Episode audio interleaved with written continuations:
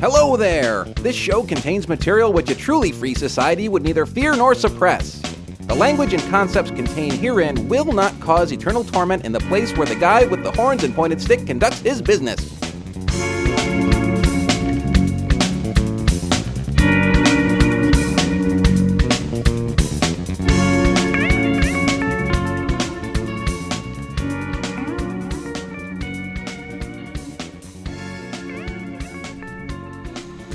Dude, what's going on, man? I got an itchy foot. That's funny. I, I got back from a bike ride yesterday out on the open roads, and there was a different spot itching on my body. Well, let's not talk about that at all. Yeah, exactly. Yeah. No, I'm just wondering. You know, if if you've got a, an itchy palm, they say you're about to like get money or something. Either like that, that, or you've been masturbating too much. there's that. Or a hairy palm. I'm No, sorry. Different, different topic. but what what does it mean when you've got an itchy foot? Like the top of your foot is itchy. Does that mean you're about to kick something? I don't know. you're about to to score a goal. I guess. Goal. So what's happening? What's Well, new? our guest didn't show up today.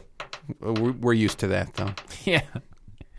Yeah, this was the show. This was supposed to be the show where we had Oren Domenico on, our technology hating Luddite friend, to talk about Hating Does- technology and does being a luddite. does technology have a, a, a place in a green society? I guess would be kind of a way to, to put it. You know, Well, we'll we'll talk to him about it some other time, and maybe we'll have to use baseball bats, there may be a brutal beating. Um, it reminds me of the movie The Warriors. soap in a in a in a bag or something. We'll Yeah, we're gonna give a him a soap we're gonna give him a code red. That's right. He's gonna have a code red. Tom Cruise is gonna come in and start screaming, "Did you order the code red? You goddamn right I did." Oh, anyway. He can't handle the podcast. That's, I think that's the answer, actually. So yeah, this is the second time he's pulled a no-show. Actually, I guess it's Third really time's a the first. charm. Yeah, I, I'm. I'm. It's unclear to me whether or not I want to give him a, a third chance because you know he literally emailed me with like an hour to go before we were going to start production, and you know, geez, I hate to put you out, but dot dot dot dot. Fool dot. me once, shame on me. Fool me twice, shame on you, or the other way around. Pull my finger. No, fool me once, Oh. shame on you. Fool me twice, shame on me, because you know I gave you that second chance. Fool me three times. Um, we all have. We won't get fooled again. yeah, that's right. what it There's a little, a little George Bushism there. Yeah. So, Uh, um, so yeah, you know, and and we have the choice of taking the high road or doing what a lot of people have been doing lately when people have pulled no shows. Nah, I think we should take the high road. John McCain pulled a no show on Letterman, and Letterman roasted him. I mean, he held his feet to the fire. And when McCain came on, like a week later, McCain had his tail between his legs. I mean, Letterman ate him alive, and it was a beautiful thing. Well, maybe we should be prepared for these no shows because they seem to be happening a lot. They- we should have just don't like us. We should have some Or maybe sort of it's they don't like uh, you. Well, it's me. We should have some sort of patch into the, the machine here so that we could essentially slam them. We'll call them up on the phone and say, "Hey, how's it going? Why didn't you show up?" Put them on the spot, that kind of thing. We could Skype him. We could Skype Skeep him? Tanium. um, yeah, and then there was Jon Stewart, one of the uh, one of the guys on like CNBC who had been sort of making fun of homeowners for being poor. Yeah. you know, and Yeah. and, and and he had said something like, you know, uh, he was in the Chicago Stock Exchange. No, it wasn't Cramer. It was Oh, a guy named yeah, that guy. It was an Italian guy, Santelli, Rick Santelli, and he had said something like, uh, "We shouldn't be bailing out these people who are, you know, whose mortgages are about to be, you know, whatever." He called them losers. Yeah, he said some bad things, and he was at, in like the Chicago at, on the floor of the Chicago Stock Exchange or whatever. Yeah, because these people taking out loans for maybe a couple hundred thousand dollars that they can't afford, they're the ones with the problems, not the people taking out these several billion dollar loans and flushing it down the toilet. But it was, you know, what he did was he he ended up like going, he, he ended up speaking to the whole floor, and we shouldn't be bailing them out, should we? And everybody at the, the Chicago Mercantile Exchange was like, that's what it was. Yeah, yeah, yeah, they were 'cause all, all these screaming. traders and bankers going, yeah. Yeah, yeah, and and Santelli was supposed to make an appearance on Stewart, and he pulled a no show too. I mean, not. I mean, he he he said that he would be coming. It wasn't a no call, no show. Right. It was a no show. It was a call, no show, just like McCain's kind of was. But Stewart reamed his anal sphincter. I mean, Yeah, but you got to give Jim beautiful thing. Cramer some credit for I do showing give up. Cramer some credit for showing up, but he had his tail between his legs. Did you see the whole segment? Uh, he was very apologetic and he was very humble. He was very humble, and I thought the uh, exchange between Stewart and Cramer was very civilized and Yeah. very good. And I, but but at times Stewart took it seriously, you know, like like Stewart dug up those videos of Cramer when he was managing a hedge fund, talking about these legal but ethically dubious, I think was the phrase he used to describe it, means of, of making your hedge fund grow or, or whatever. And I just remember Stewart going, Mr. Cramer, I want you on CNBC to protect me from that guy. I want you to protect me from that Cramer. And he swore. He used expletives quite a few times too. But yeah, anyway. Well, and, and I brought this up with you before. You know, it's what a sad state of affairs we've got going on when when Comedy Central is the What? one. You're having an affair? Yeah, Comedy Central is the thing that's, They're that's the- keeping keeping it real. They're the Yeah, ones doing they're- the investigative reporting. They're the ones doing the uh, journalism, you know? right? It's a sad, sad, sad. State. So I don't know. Maybe we'll give Warren a third time's the charm. Three strikes and you're out, though. He's well, got you know two, what? Two strikes. We're going to give him a chance because the third time we're going to have to require that he bring some offerings of peace That's right. He's like frankincense and myrrh that and kind pastries. Of thing. yeah, right. because that's what we really need. Because here. that was his excuse for not being here. I have to stack the pastries. It's pastry night. That's a Pastry- euphemism. I have to inventory the pastries. it's a euphemism. No, it's not a euphemism. think That's about what he said. What kind of? I have to stack the pastries. yeah, I don't know. What's he doing? Ah, what he's he in the said. bathroom stacking the pastries. Could be. oh, anyways, there there we go again. Uh, yeah. Gutterizing. You know what? What? I think we should uh, knock off some of this buffoonery. What is this demonry you speak of? Let's go right into some tunes. You wanna play need- a tune? Yeah, because I think we're, little- we're going to get right this into the gutter. This is going to be a lighthearted show. No, I don't think we're in the gutter at all. I'm, no, I'm I mean, I, I think we're going to start blasting him more than we, we should. That's right. I think we need to cool Wait a it off. Well, uh, that begs the question: How much does he deserve? Well, First how- of all, well, we'll think about that over the break. that's right. Okay, All here we right, go. We, we got a track.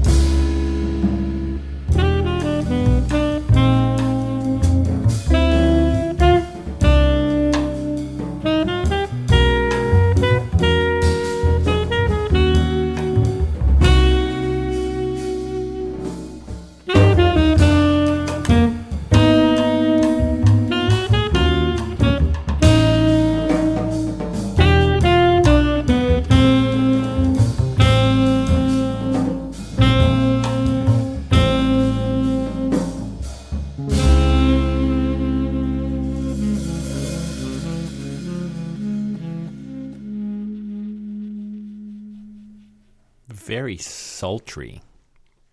Thank you very much. You're talking about me? oh, No, well, a little bit. well, I did wear my crushed velvet. You got the gown. thong on today? I've got the thong on underneath my crushed velvet gown, ball gown. Very, very. I'm um, smoking a cigarette from one of those holders. You got a, very cool. it's yeah. blue velvet, by the way. Do way. you have a Russian accent? of course, darling. It's the movie Russian accent. It's not a real one. That was our, our good friend Amanda Monaco with the Amanda Monaco 4, the AM All four of 'em. 4. That's right. Four of them in the studio together, cutting tracks live, no overdubs, right to two That's track tape. that's respectable. And what was that one called? That was called "Go Lightly," Holly. Go- I mean, "Go Lightly." Go Lightly. Cool stuff. Yeah, and uh, that uh, Spinal Tap would describe it. That was Jazz Odyssey. Jazz Odyssey. We're I not about to do a Jazz jazz Odyssey. odyssey. We're not about to do a free-form jazz exploration in front of a festival crowd. Written by the bass player, right? Derek Smalls, he wrote this. so you know, our friend. Uh, well, it's it's yet to be seen if he's our friend. Yeah, Oren, our, our, our, our acquaintance. That's a very neutral term. the He person threw us in a bind. The person known as Oren didn't show up, but uh, one of the topics we were going to discuss was technology. So we figured we hit into something that was uh, maybe near and dear to our hearts.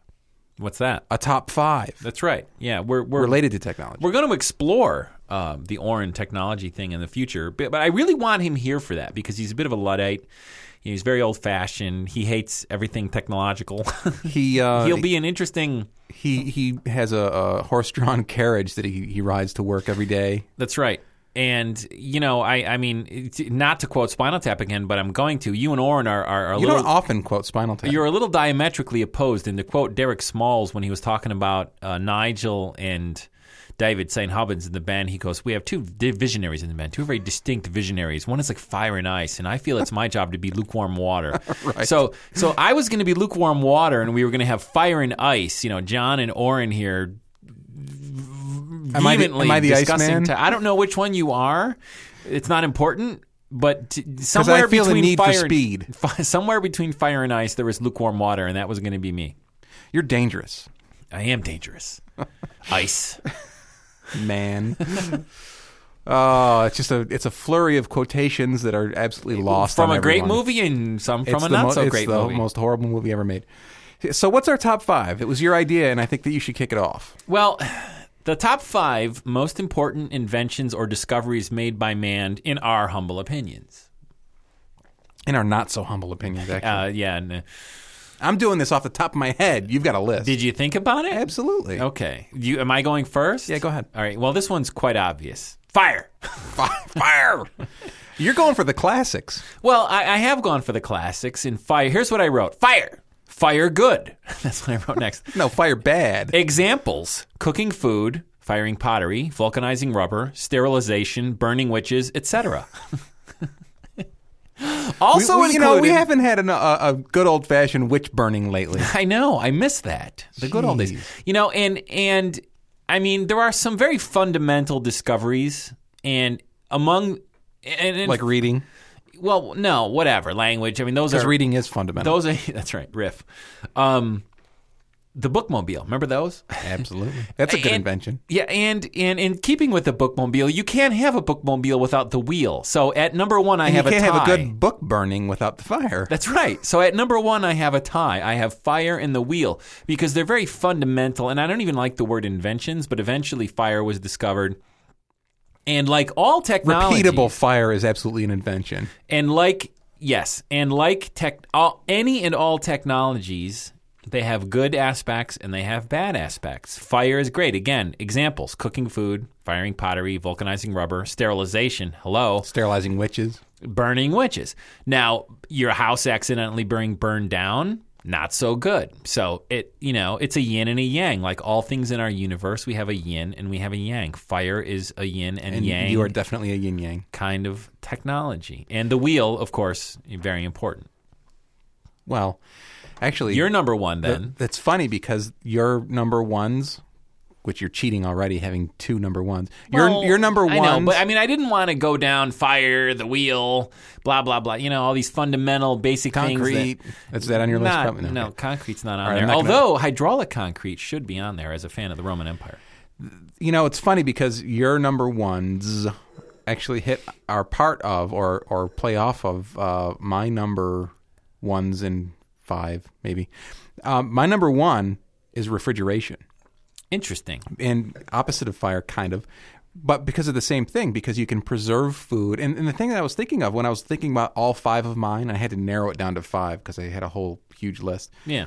But uh, when I was thinking about them, I, I realized that I had a theme going on. And the theme was, and I didn't do it intentionally, was things that kind of make the world smaller, that expose individuals to things larger than they could possibly imagine. So refrigeration, it's not just preserving food so that you can so it doesn't spoil, but it actually allows people to experience foods that aren't regional. That that Right. So it, it makes them know which which Oren would would object to.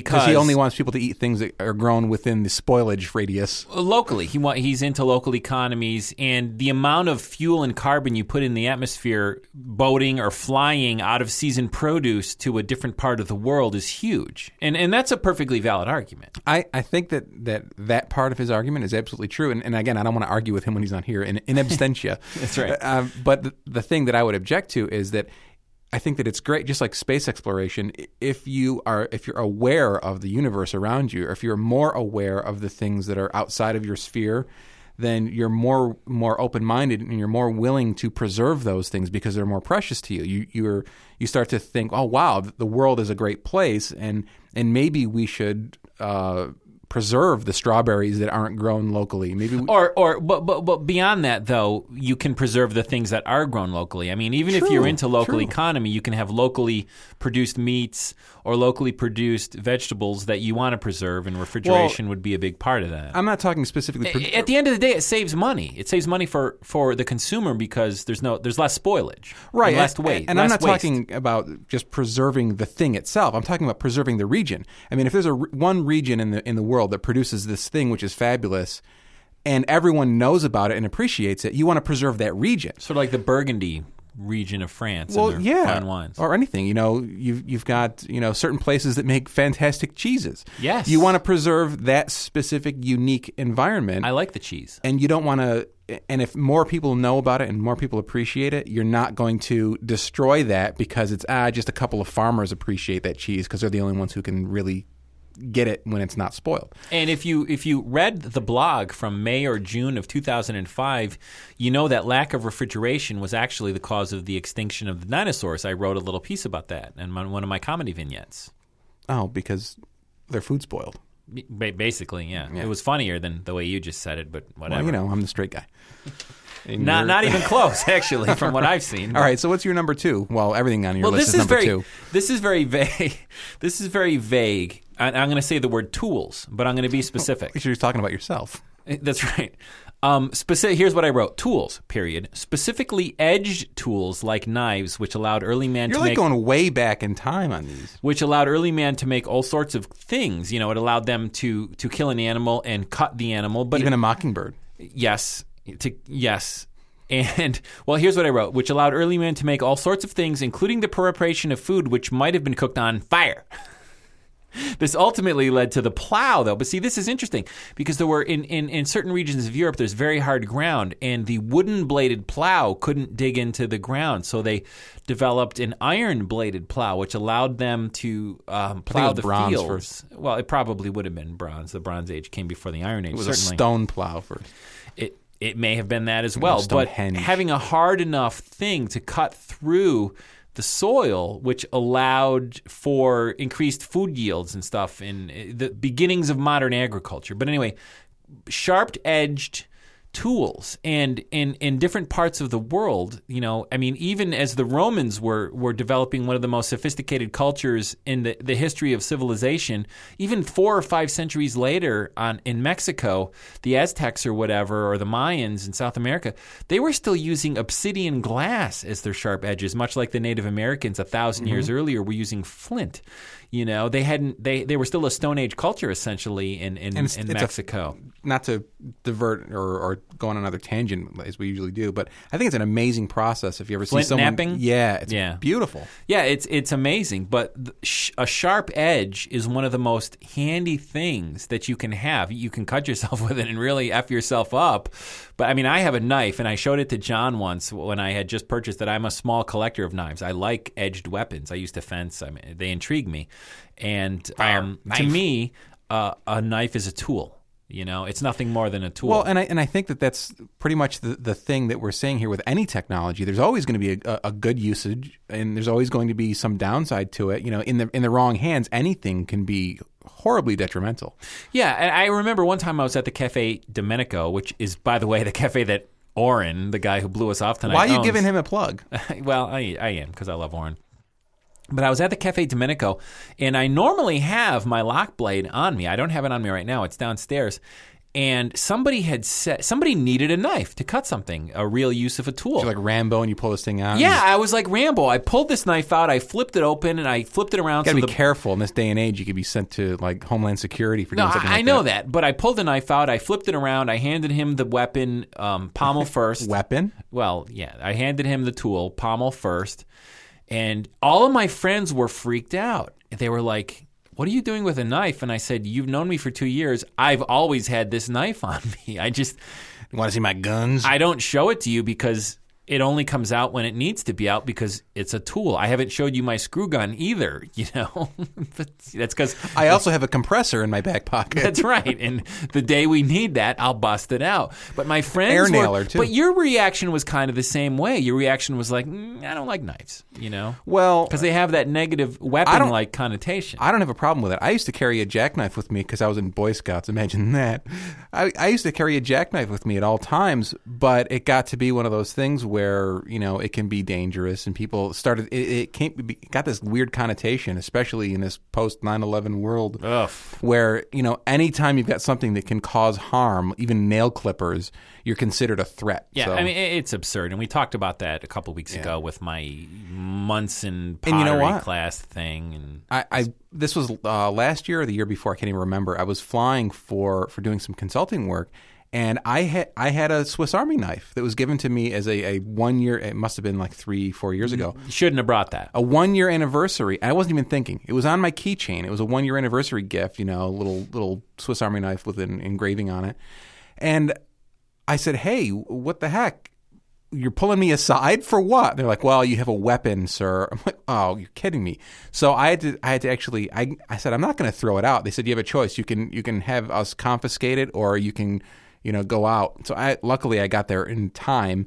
So I, I went out. I left the entire gate, went back to my car, took the thing off my keychain, and went through the, the entire rigmarole all over Well, again. that reminds me when I was on grand jury duty for the county, you know, they had the metal detectors when you would go in, and then they have the little cup. You take your keys out, you put them in there, but they, they wouldn't allow a Swiss Army knife in. But gr- grand jury duty in this county is six weeks, and they got to know me so well, I would just take my keys and my Swiss Army knife out, put them in the cup, and because they knew me, they got to trust me. They never checked the cup. I'd go through the metal detector, I was clean, I'd pick up my knife. And my keys and go right through, but that was because What they about had your gotten Glock? to know me. No, the Glock, the, well, that was that's ceramic. They didn't find that at all. But yeah, I mean, your shorts. it got. but again, a kind of social engineering. I was taking advantage of their trust because I knew they knew me. It's a good thing that you weren't a terrorist. I know. I mean, you know, I could. You're kill like a sleeper cell I on could your own. kill at least hundred people with the three quarter inch blade on my Swiss Army knife. Holy cow! Anyway, you're number two. All right. My, we're only to number two. My number two is personal transportation. And and I'm not talking about you know bicycles. I'm talking about the the Bicycles, automobile. I thought about though. I was- well, it, that's actually a good one. It's an amazingly efficient form of um, converting, con, yeah, locomotion, converting human energy into Oh, yeah. to, to Energy con, uh, transference or whatever. Yeah, yeah. But yeah, I'm thinking about uh, the automobile, and and I'm not saying oh yeah we're great we're we're churning up all this you know fossil fuels. I'm just talking again. There used to be a period in, in time where before the the affordable automobile, people before didn't the Model T. Yeah, the, the mass-produced affordable automobile. Mm-hmm. Henry Ford, I'm not talking about the just the invention of the first automobile. I'm just saying when when when most people with a few dollars could actually afford to have one car in the family or within you know a large Middle family. America. Yeah, people got to see the, the United States. People got to see the, where they were they were from and, and things outside of the thing that you could walk to or take a horse to or or something like that. Which again has its advantages and disadvantages, but Everything that we're bringing up here is going to have its advantages and disadvantages. I'm just saying that that once you got to know the town next door that you couldn't walk to within a day or, or, or ride a horse to within a day or two, and you got to go there within a day and back, you got to meet new people, you got to see new things, you got to experience the world. And it was a, a freedom. And in fact, this this country was built quite a bit on getting in your car and taking a vacation and seeing the United States and, and appreciating the sights and, and sounds of the United States. And and I'll talk about this again some other time. I may have mentioned it too. That you know, I took one of those trips. I, it was a spring break thing. you and Derek. Yeah, no, it was uh, Mark. We we traveled cross country because I just wanted to see the United States. in your Mazda pickup. It was a brutal trip as far as the transportation itself, but I mean, in in terms of you know you know 19th century transportation, it was a luxury. But man, just being able to hop in a car and drive a couple of hours, and you can see people who have different accents. I could drive to a different country like Canada. It was it was an amazing thing. So I think yeah, personally or affordable transportation is is uh, it's a pretty significant invention or development, I'd say. Yeah, yeah. Um, my number three is the clock. The clock is going like way basic on these. The clock is one of the most significant developments ever. I mean, first we had an Egyptian, and I can't remember his name, but he he developed the water clock. He he perfected a, a gentleman who lived in Alexandria, and he developed the um, Virginia? The no Egypt, uh, with the home of the Great Library, and um, he perfected the water clock. And he has a very interesting name, and it's escaping me right now.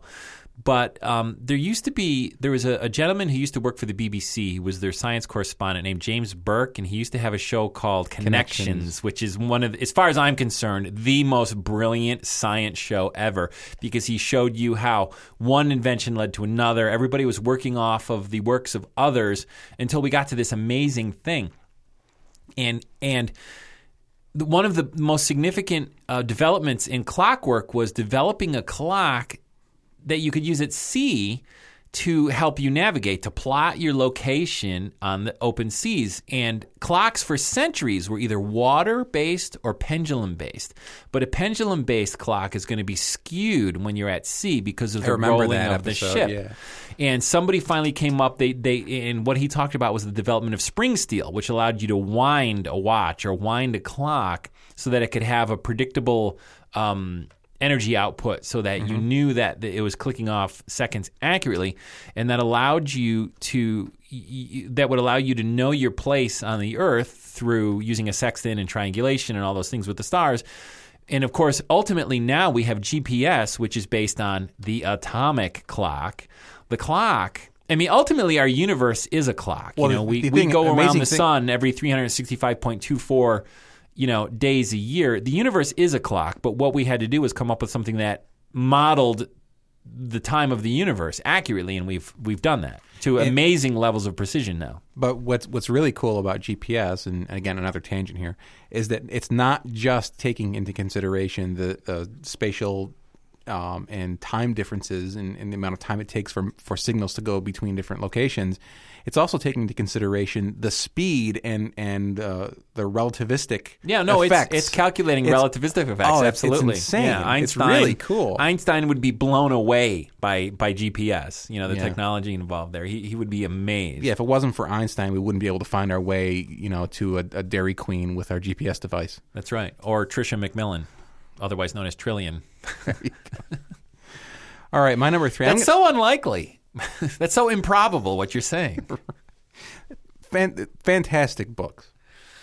Um, but I'm I'm I'm going back. I'm Number going, three. I'm going back You're, to. My, you're winding back. I'm winding back to one of the simpler things, but it would only made number three on my list, and this is the uh, invention of movable type.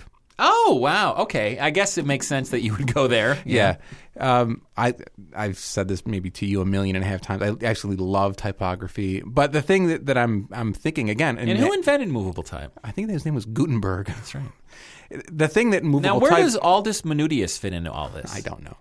The the thing that that uh, was the the invention of movable type created was accessibility of books, accessibility of of print, print, the written word, and and that again, it opened up people's minds, it opened up people's universes. Before it was all handwritten, hand copied stuff. So books were, were extremely expensive, extremely rare. A lot of monks were yeah handwriting. Anytime you copy something, it'd have to be handwritten every single page. So it's not like lots the, of Gregorian chant going on, lots of reverb, Incense. lots of echoes, lots of incense, stone rooms, Trappist monk type jam being hair made at- shirts, living in cells. self-flagellation. That's right.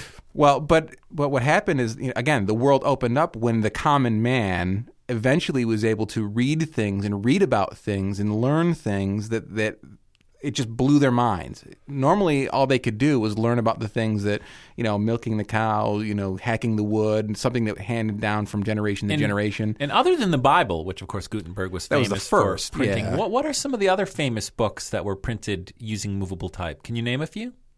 Um, I'm thinking Catcher in the Rye, No, no, no, no. I mean early books. Early books. early books. Yeah.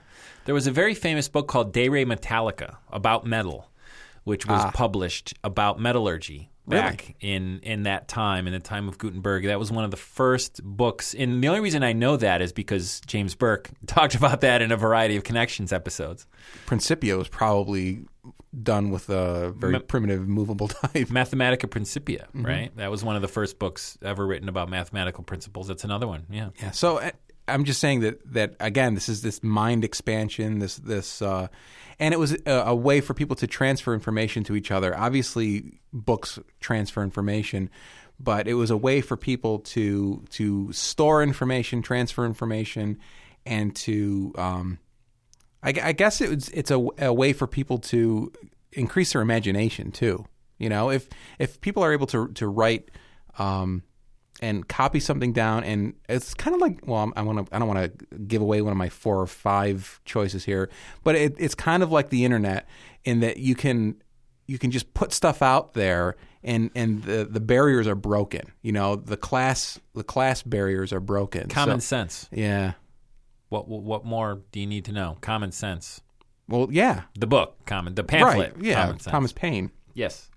So I just I just think that it, before the the accessibility of uh, cheap books, it was it was a class thing. Only the rich could Yeah. become intelligent. And Aldus Manutius, by the way, was famous for publishing little books, little pocket-sized books, and was that's of course where the Aldus software company got their name from. The, who, the original makers of PageMaker, which I think Adobe ultimately bought, right? Adobe PageMaker. Okay, my number four, Number four. And I'm going to say the name Galileo, and you're going to know what I mean. The telescope. That was on my short list. putting two lenses together in such a way that allows you to view. And here's what I wrote. The telescope allows us to see the beauty of our external world and look at our neighbors walk around in their houses in their panties and bras. So the telescope, again, a yin and a yang. It has, you know, a little bit of a good and a bad. And uh, but nonetheless, i- i- and again, He wasn't trying to see Jupiter. He just wanted to see the neighbor's underwear. wanted- that's right. And uh, number five gets to something that's of mine that actually gets to something that's kind of connected, but we'll get to that when uh, when we get to that. So the telescope, a very significant invention, and at the time, um, it, it made you know Galileo was of course looking at the heavens, but it also allowed people to look out into the waters and see invading armies coming and prepare for battle in advance because they could see these kinds of things. And you could see your neighbor in her panties and bra. which is actually more important than the battle. Well, for me anyway. well, it gives you a reason to fight. Absolutely. Well, in my number four, and I already gave it away a little bit here, was uh, well, the internet. Ah, Al Gore. Al Gore. And again, this is one of those things where I think that you know if if you are a luddite and and you're saying, oh yeah, the internet, it's you know it's a fad. There's so many technologies though that that come into the invention of the internet. I mean, like fire is its own thing, but the internet requires electronics. Well, of course. the internet requires the invention of the microprocessor. The internet It's requires not an elemental invention. Yeah, invention. no, you know? like fire Well, I mean, like an automobile is not an elemental right. invention. Yeah, you so need you to have, picked some crappy ones. I'm. I think that the the internet is one of those things that builds on top of other inventions and other discoveries and, and uh, advances. But it's one of those things that comes together, and again, just like the best inventions, not being used for what it's intended for. but a great democratizing technology, And that's absolutely especially it. with the media. It's it's and I threw this word out to you before. It's it's disintermediating pretty much everything in terms of, of knowledge.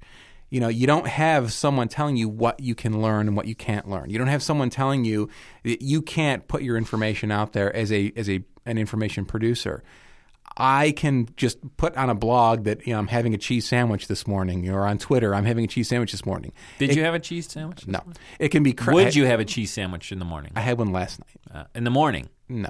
Right. Well, actually, I might if it was melted and cheddar with eggs. Cheddar, yes. Um, but you Cheddar can, good, You can much put, like fire. You can put that garbage out there, but you can also write a very important, you know, political treatise that changes people's lives Not unlike Common Sense by Thomas Paine. exactly, and and you can put it out there essentially for free.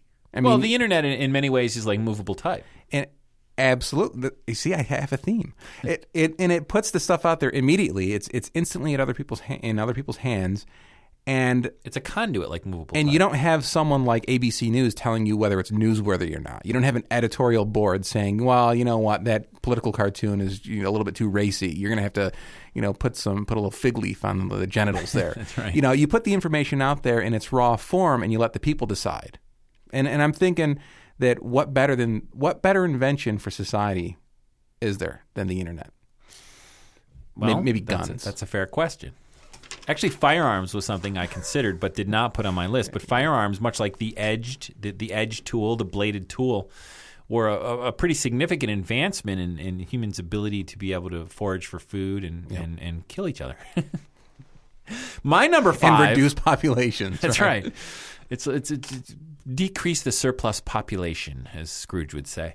Uh, my number five, I'm I'm going ahead a few hundred years here from the telescope, but I'm going to radio, which is another kind of telescopy.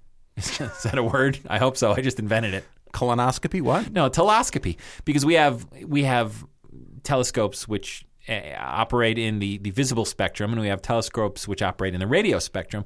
But radio, here's what I wrote: radio, Uncle Milty. Need I say more?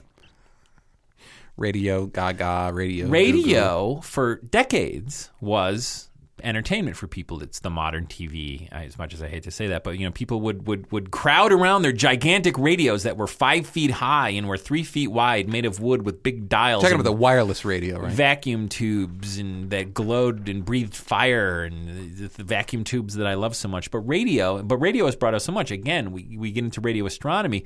We, you know, we, we have th- this thing in the in, in our world called light pollution, which doesn't always allow us to see out because there are things reflecting light, which which make it difficult to observe.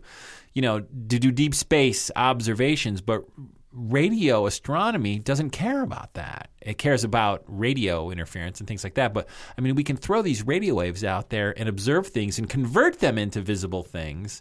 But anyway, the, the radio was important because. Um, Uh, it, well, beyond radio astronomy, I mean, it was just a, a very early way to disseminate information and a very early way to communicate with people very far away from you. We didn't have to use smoke signals anymore. We didn't have to use the Pony Express. We could relatively instantly, by any stretch of the imagination, instantly, certainly compared to the technologies that, that came before it, Right. communicate with people at, in different places on our globe, which is which is incredible. Well, and, and without the radio, you wouldn't have radio dispatchers like Louie De Palma. That's true too. And it, it's funny because my number five is is kind of related to that, and that's satellite telecommunications. Hmm. Before, I mean, we have radio. It's kind of like line of sight almost, you know. Where, but once you've got the curvature of the Earth going on, that radio signal's not making it around Sure it to is. the other side. Well, not efficiently, Bouncing, sunspots, ionosphere, all kinds of stuff. but not efficiently. You know, it degrades. Not predictably. Exactly. And but with satellite communications, telecommunications, which are still line of sight, by the way. It's just Yeah, you can always bounced. see the satellite. that's exactly it. What we get is the ability, and and Arthur C. Clarke, one of my favorite authors, kind of invented it. Art, Art Ar- Clark. Art- RDC, poor dead bastard. Um, with with satellite communications, you've got the ability to send signals all the way around the world and back more efficiently, more accurately, more reliably. And again, expanding our universe. You've got people who are, are able to communicate from the United States all the way over to Russia and say, you know, when are you dropping the bomb? That kind of stuff. yeah, exactly. Well, there you go. Yeah, I think that's our list, and I think that we pretty much covered the entire universe uh, and the history of man yeah, very uh, significant developments made by uh, great minds in uh, in the history of And what have you done? Nothing, not a goddamn thing. anyway, we got a tune. We do. Uh, let's check it out.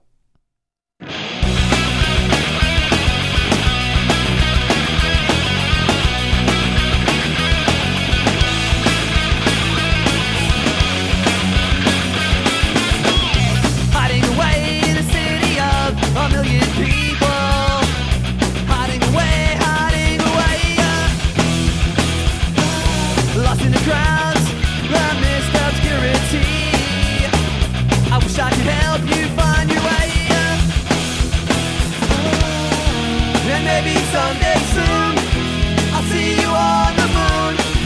And maybe someday above,